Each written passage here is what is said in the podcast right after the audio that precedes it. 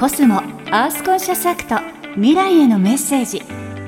心も満タンにコスモがお送りします。今の地球環境について思うこと。環境問題や社会課題の解決に向けて行っている取り組み。地球の未来のために考えていることを紹介するコスモアースコンシャスアクト未来へのメッセージ。毎月一人のゲストを迎えて毎週メッセージをお届けします。今月のプレゼンターはミュージシャンの藤巻亮太さんです。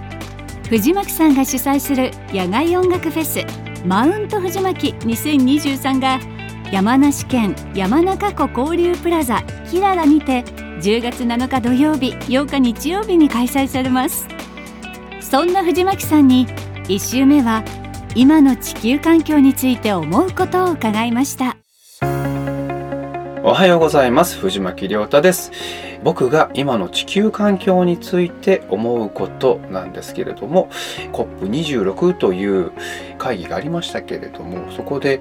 1.5度の約束っていうのを知りましてまあ産業革命っていうのがねありましたけれどもその時から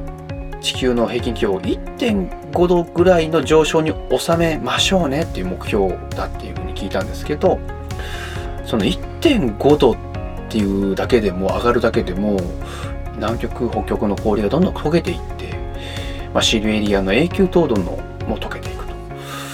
その氷の中とか地中の中に埋まっている、まあ、二酸化炭素であったりとか、まあ、温室効果ガスって言われるメタンとかですかね。そういうのがどんどん出てきてしまうらしいんですよ。で1.5度を過ぎると加速度的に地球がどんどん温まっていってしまう。もはや人間活動が何をしてもその温めることを止めれないぐらいのガスが出てきてしまうらしいんですね。だからまずはその1.5度っていうことが